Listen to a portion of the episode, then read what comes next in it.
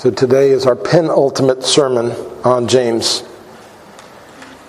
And uh, we're in today, we're in, we've been going through this, we're here near the end of chapter 5, the last chapter. We're in verses 13 to 18 this morning. Is anyone among you suffering? Let him pray. Is anyone cheerful? Let him sing praise. Is anyone among you sick? Let him call for the elders of the church and let them pray over him, anointing him with oil in the name of the Lord.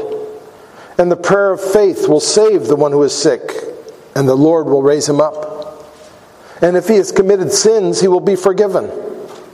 Therefore, confess your sins to one another and pray for one another that you may be healed. The prayer of a righteous person has great power as it is working. Elijah was a man with a nature like ours, and he prayed fervently that it might not rain. And for three years and six months it did not rain on the earth. Then he prayed again, and heaven gave rain, and the earth bore its fruit. So, this uh, passage, we're going to walk through the passage first, just to gain understanding. Uh, it's a triad, three parts, beginning with a question each. Is anyone among you suffering? Let him pray.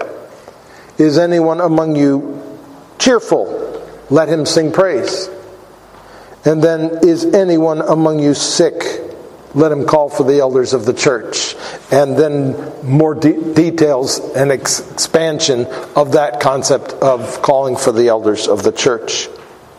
Now, we're going to talk about the first two of those. Let, is anyone suffering and is anyone cheerful? later on. But let's begin by talking about the third one. Let him call for the, is anyone sick? Let him call for the elders of the church and let them pray over him, anointing him with oil in the name of the Lord. This verse implies that Christians get sick. It implies that Christians are a part of a church. It implies that churches have elders. It implies that elders have a responsibility to pray for the people of their church. It also mentions the use of oil. What is the significance of the anointing with oil in verse 14? Uh, some Presbyterians are uncomfortable with this. It sounds too Catholic.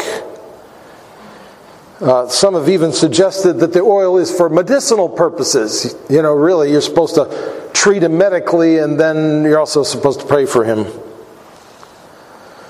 But uh, that doesn't seem to be the way, the, the point behind this. The same identical language is used when Jesus sent out his disciples two by two in Mark 6 and it says, They drove out many demons and anointed many sick people with oil and healed them. So, this was a part of the healing procedure that the disciples followed, and James is just reflecting that to continue in the church. The oil in these passages seems to be merely the instrument through which God chooses to pour out his healing power, like a visible demonstration of his grace being poured out upon a person to heal him. It's very similar to many other things in the Bible that are used like this. The, the fig cake that God used to heal Hezekiah's boil in 2 Kings 27 the river water God used to heal Naaman in 2 Kings 5 14 to 17. The spittle that Jesus used to heal the blind man in John 9 6. The fringe of Jesus' garment, which was used to heal in Mark 6 56 and Matthew 9 21 the handkerchiefs and aprons that had been touched by Paul that were used to heal people in Acts 19:12. None of these are medical techniques, nor are they magic. They're merely channels through which God poured his healing power. Now, this doesn't mean, of course, that God is against medicine. Luke, the writer of the gospel, was a doctor himself. And Paul encouraged Timothy to treat his stomach disorders with wine in 1 Timothy 5:23. So obviously there's a place for medicine. And uh, the, the, the trees are, are said to be you know, for the healing of the nations. But that doesn't seem to be what this oil is about here. Verse 15, and the, it says, And the prayer of faith will save the one who is sick, and the Lord will raise him up. Though this verse uses the language of salvation, it's talking not about spiritual salvation, but about God healing from sickness. And this language of saving is actually used often about healing, but it's not translated save in your English translations. It's translated heal, but in the Greek it's actually the word save, just like here. So this is not a strange thing. Uh, and this, this passage notice it isn't about the gift of healing, which God gives in the, in the uh, New Testament to some, like when He sent the disciples out two by two. This is about prayer for healing. Now, both of them come from God, of course, but I personally think the New Testament leads us to the conclusion that a few of the spiritual gifts in the New Testament, including the gift of healing, were connected to the era of the apostles. Not prayer for healing, not healing, but the gift of healing, the power given to a person to heal. But that doesn't mean God no longer heals people today. And it doesn't mean that we shouldn't pray for healing. In my mind, there's a sad prejudice in the minds of some against healing, especially because of the abuse of healing in some churches and that whole concept, and they just shy away from it. But uh, I think we need to take God at His word and and uh, and apply it, and not because some go to extremes, uh, shy away from it ourselves. So is this, when, when he says, and the prayer of faith will save the one who is sick and the Lord will raise him up, is this a guarantee of healing? Well, if it was, think about it. If it was, if every person prayed for by his elders was healed, this passage would be a very popular passage, a very well known passage. And people would be flocking into churches just to get healed just like they flocked to Jesus when he was healing. You know, remember he couldn't even fit into the room sometimes because there were so many people just in that rural, you know, way out in the boondocks, rural area, and there were so many people coming out of the woodwork to be healed because he was healing. But that doesn't seem to be what's going on here. There are even a number of instances in the New Testament where godly, faithful Christians were not healed, even after prayer. Paul's thorn in the flesh in 2 Corinthians 12, 7 to 10, where he prayed three times. Epaphroditus' illness in Philippians 2, 25 to 27. Timothy's stomach ailment that I mentioned in 1 Timothy 5.23. And Trophimus in Miletus in 2 Timothy 4.20. The fact is that there are those whom God in his loving wisdom chooses not to heal. He has a purpose for sickness and a purpose for healing, and He has a purpose for the timing of healing as well. But the verse goes on to say something very strange. It says to, about, you know, it says that prayer of faith will save the one who is sick and the Lord will raise him up.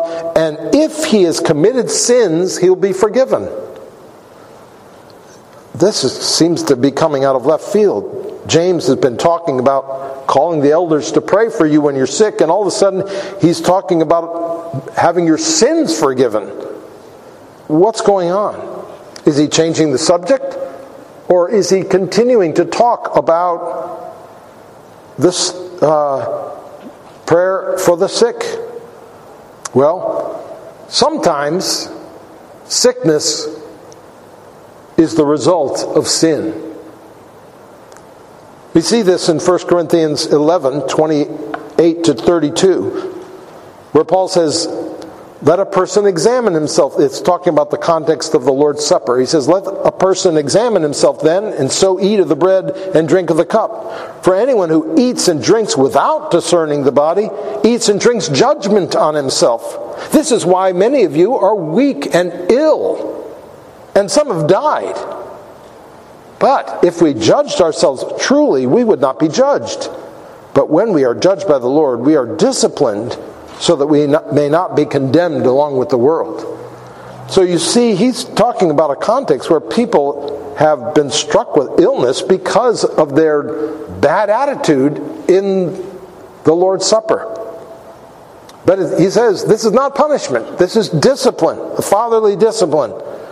God is using their sickness and even some people dying in the congregation to draw their attention to sins that are being committed and being hidden. This is why James connects sickness with sin in this passage. And why he connects praying for healing with confessing of sin.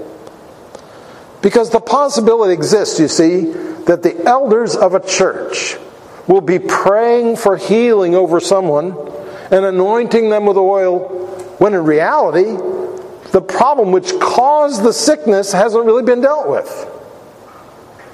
If the real problem is sin, then if you really want healing, you've got to deal with the sin first. And how do you deal with sin in the Bible? It's through repentance and confession. And so J- James brings up confession and forgiveness in the context of this prayer for healing. Now, of course, it's wrong because we don't can't read each other's hearts. It's wrong for anyone to judge someone and think that oh his his sickness is probably because of some hidden sin.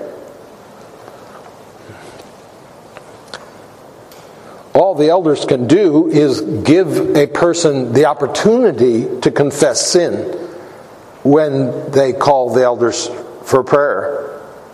If there's some sin that the person feels like they need to confess. And so he goes on to say in verse 16, therefore, confess your sins to one another and pray for one another that you may be healed. You see, he's got in mind here the person who's sick and asking for prayer is the one who confesses his sin. And the elders who are hearing this one and praying are the ones who pray. That's what he means when he says, Confess your sins to one another and pray for one another, that you may be healed. This verse cannot be taken out of context as if it just stands on its own and it says that Christians should be confessing their sins to one another and praying for one another that they may be healed. Not that there's no truth in that, but that's not what the passage means in its context. Confessing sins is how the elders find out whether or not the sick person has committed some sin, which perhaps might be the cause of the illness.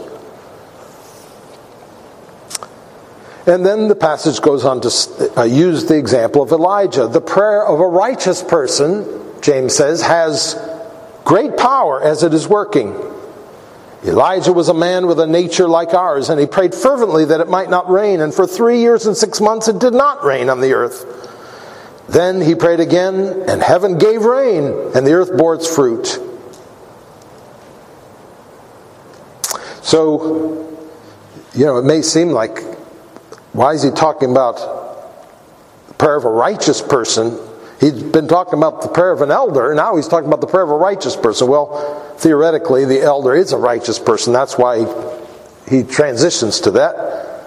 In fact, the elder ought to be ought to be an elder because he's a righteous person. That's the theory. Okay, now we've walked through the passage. Let's let me give you a few takeaways. Five takeaways as we as we uh, look at this passage as a whole and, and uh, that I'd like to share with you. First of all, is from the first part, the very beginning. Is anyone among you suffering? Let him pray. And then, is anyone cheerful? Let him sing praise.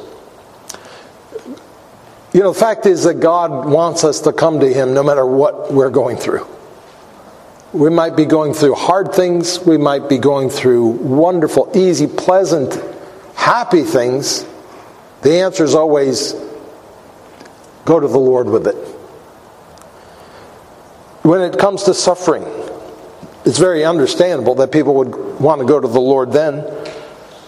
They know that they need help.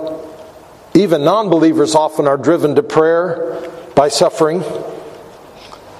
But sometimes people don't pray even when they're suffering. Maybe they're angry with God for their suffering. Maybe they sense God's, even a believer, senses God's displeasure in the suffering and somehow concludes that God is against me and therefore doesn't go to the Lord in prayer. Not, he has been blinded to the reality that God disciplines the one he loves and prunes the one who, ones who bear fruit so that they might bear more fruit. It's sad when even believers don't pray when they're suffering. It's one of the great gifts given to God's people. And then, is anyone cheerful? Let him sing praise. Well, you know, when you're cheerful, it's usually because things are going away, going along happily, and or some good thing has happened to you.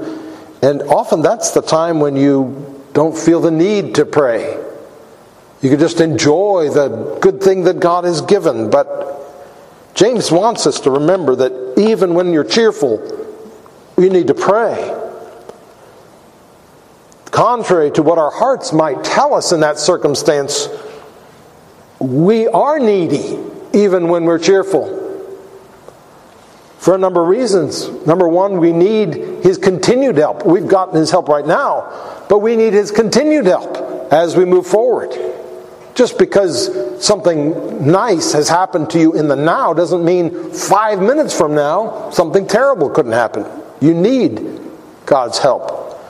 Second of all, we need humility and gratitude recognizing that our happiness and whatever it is that's making us happy in the moment is a gift from God. You see, gifts are relational. The gifts of God, you know, when I give my children gifts or my wife a gift, it's designed to be relational.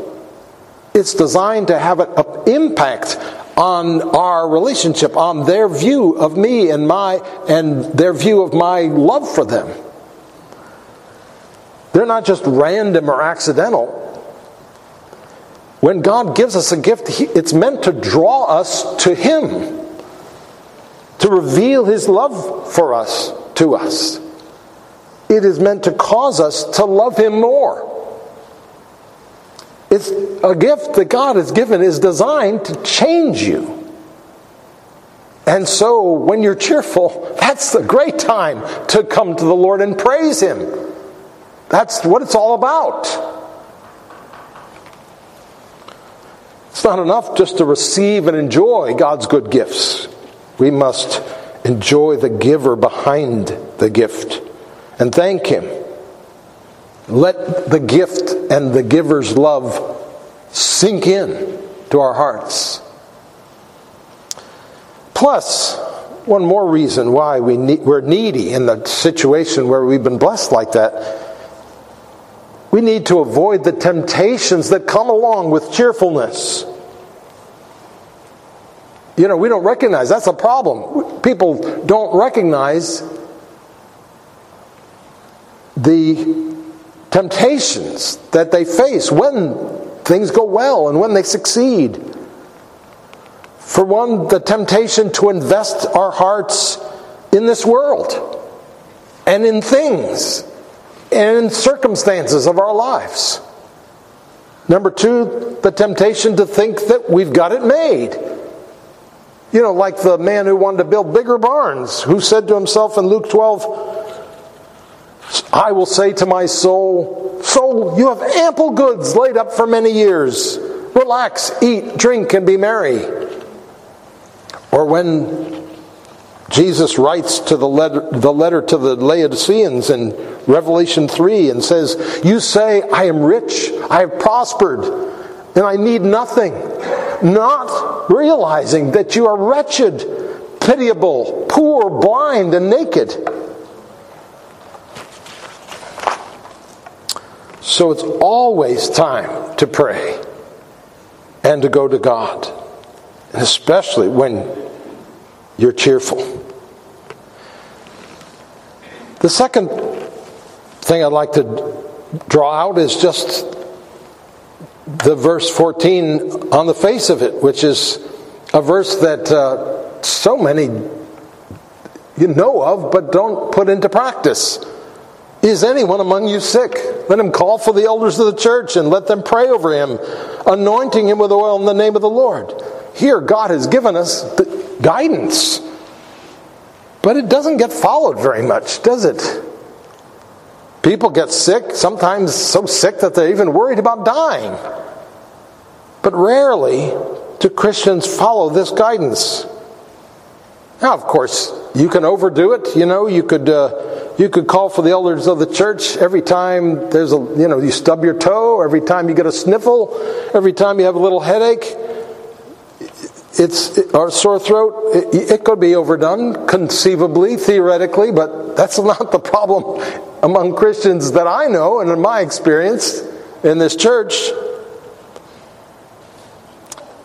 seems to be that there's holding pe- something holding people back. Maybe it's fear of the unknown. Maybe it's uh, humbling to ask for help. Maybe it's uh, fear of the elders laying their hands on you or pouring oil on you. I don't know, but it shouldn't be an obstacle. And we need to take this guidance seriously. And not just, you know, there's a specific here, but there's also a general principle, and that's the principle of recruiting prayer. When we need prayer, you know, when we realize that we really need God's help, we pray, hopefully, but we also should be recruiting prayer from others. And, uh, and that's important. That's something, a precious gift that God has given us in the body of Christ. It's one of the advantages of being in the church.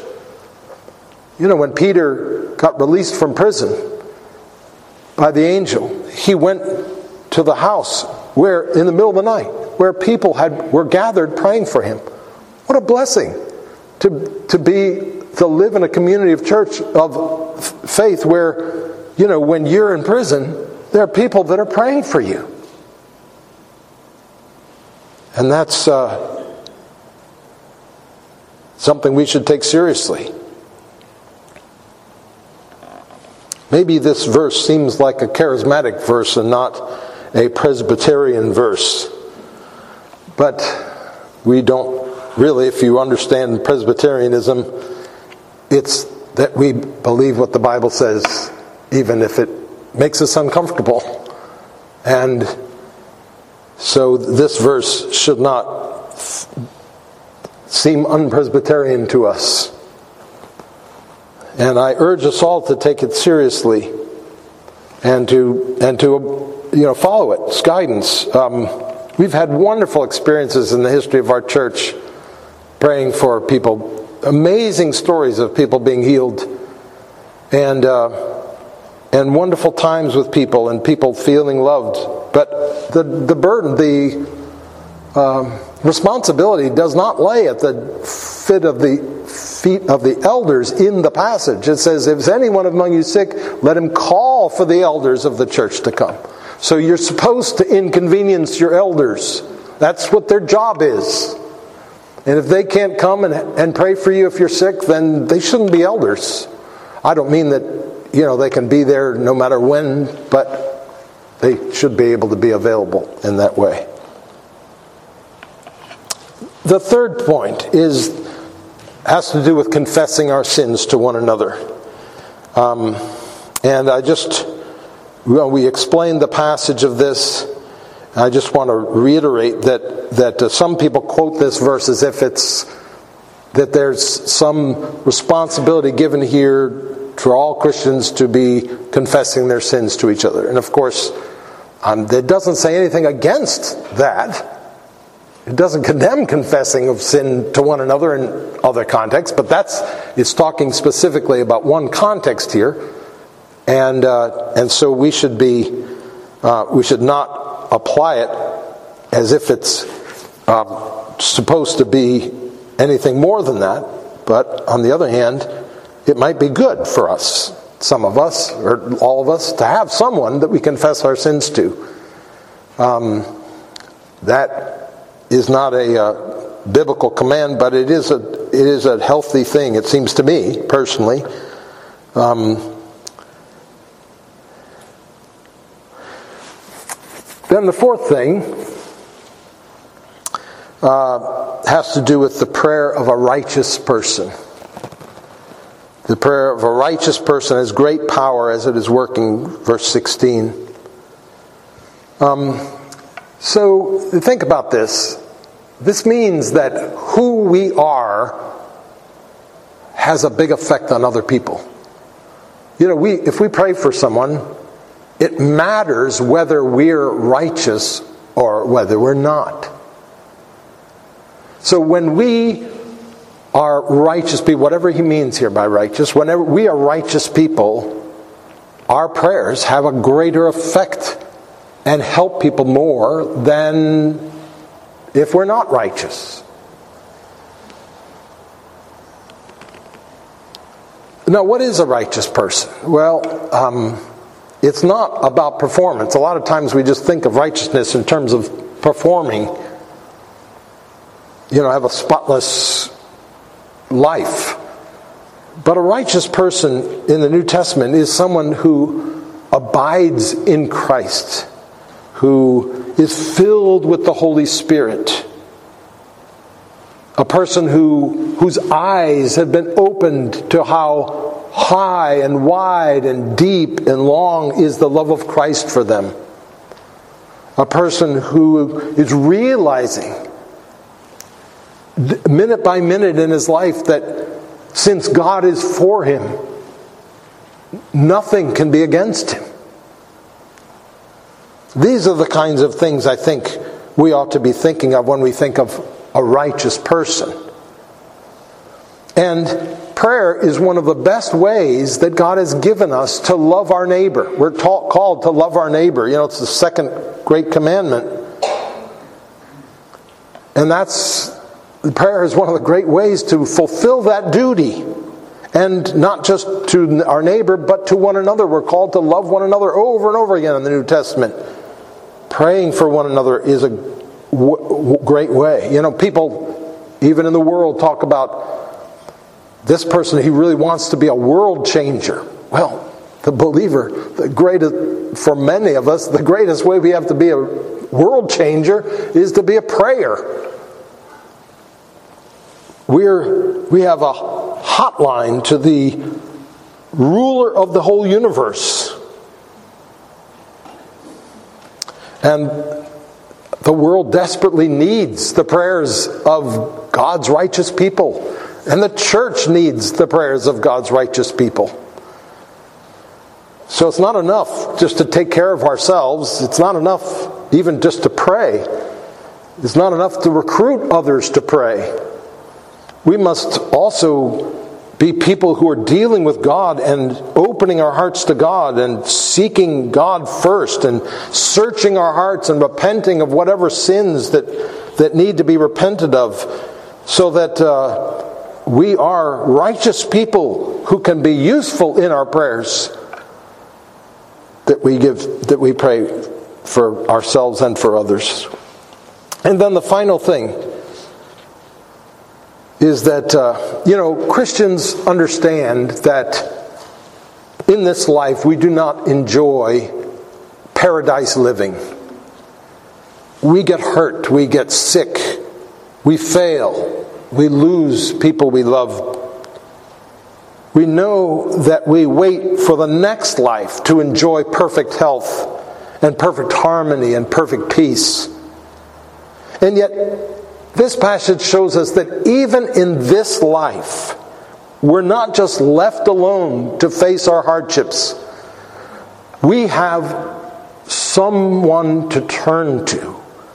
Is anyone among you suffering? Let him pray. Is anyone among you sick? Let him call for the elders to pray. James uses the example of Elijah, the great prophet, and to encourage us that our prayers can also have a powerful effect. He reminds us that Elijah in verse 17 was a man with a nature like ours. Why does it say that? Well, he wants us to know that you know, this isn't some superhero that's made of something totally different, and you could never be like that. He says Elijah was a man with a nature like ours. He's like you and me. And yet his prayers were so powerful that he stopped the rain for three and a half years. And so it is. Prayer is not powerful because we're so great. Of course, prayer is powerful because God's so great. John Newton said, Thou art coming to a king, large petitions with thee bring. For his grace and power are such, none can ever ask too much. We don't have perfection here in this life. We don't have panacea. All that is coming later. But we do have a heavenly Father who cares about us and about the minute details of our lives. We do have a Savior who intercedes for us at the right hand of the Father. And we do have a great physician we can call on when we are in need. And we are so blessed to have these. At the beginning of this epistle, James urges believers, you remember, probably the most famous verse in all of James. Count it joy when you meet trials of various kinds, and let them produce steadfastness that, they, that you may become perfect and complete. But that's not James' final word on the subject of trials. Today we're reading James' final word.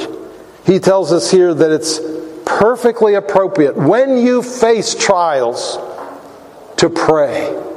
Not only for strength and faith, and God's using them in your life, but pray for relief and pray for removal of the suffering. And not only to pray ourselves, but ask others to pray as well.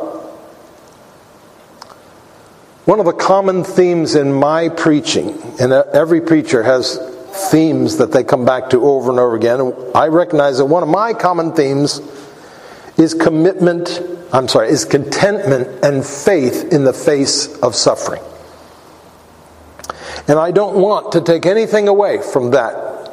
It's true, and I talk about it often because it's important. I don't want to apologize for that. But you can take that too far. You can take that to the point where you forget that God urges his people to call to him in their troubles for help, not just for strength. Repeatedly in the New Testament, God assures his people that he is there for them and eagerly waits for them to seek his intervention. Why, even Jesus asked for relief of his burden when he was facing the cross. A person who thinks we shouldn't ask for relief from trouble or healing from sickness, a person who thinks faith means accepting all trouble without trying to fix it or trying to ask God to remove it, thinks it's possible to be more godly than Jesus. And it's not. That's not faith, that's fatalism. Read the book of Psalms, which is filled with desperate, God inspired pleas for his help. Awake! Why are you sleeping, O Lord? Rouse yourself. Do not reject us forever. Why do you hide your face? Why do you forget our affliction and oppression? Our souls are bowed down in the dust. Our belly clings to the ground. Rise up. Come to our help. Redeem us for the sake of your steadfast love. That prayer, which we sing in, in Psalm 44, is not an unbelieving prayer. That prayer is exactly the kind of prayer God wants His people to pray when they're in trouble. That's why He inspired it and gave it to us. So, is anyone among you suffering? Let him pray. Is anyone sick? Let him seek prayer. And even when God doesn't intervene, even when He doesn't heal, it doesn't mean that He's just abandoning His people to their suffering. Jesus entered into our suffering, remember. His name is at the top of the list of those who didn't get relief from his suffering, who didn't get healing from his sickness, even though he prayed for it. And so we know that those whom he allows to suffer have in him a sympathetic Savior who knows what suffering is all about. And we also know that in the end we do have a promise of absolute suffering, of absolute healing. We know that sickness and suffering are just for a time for those who are in Christ.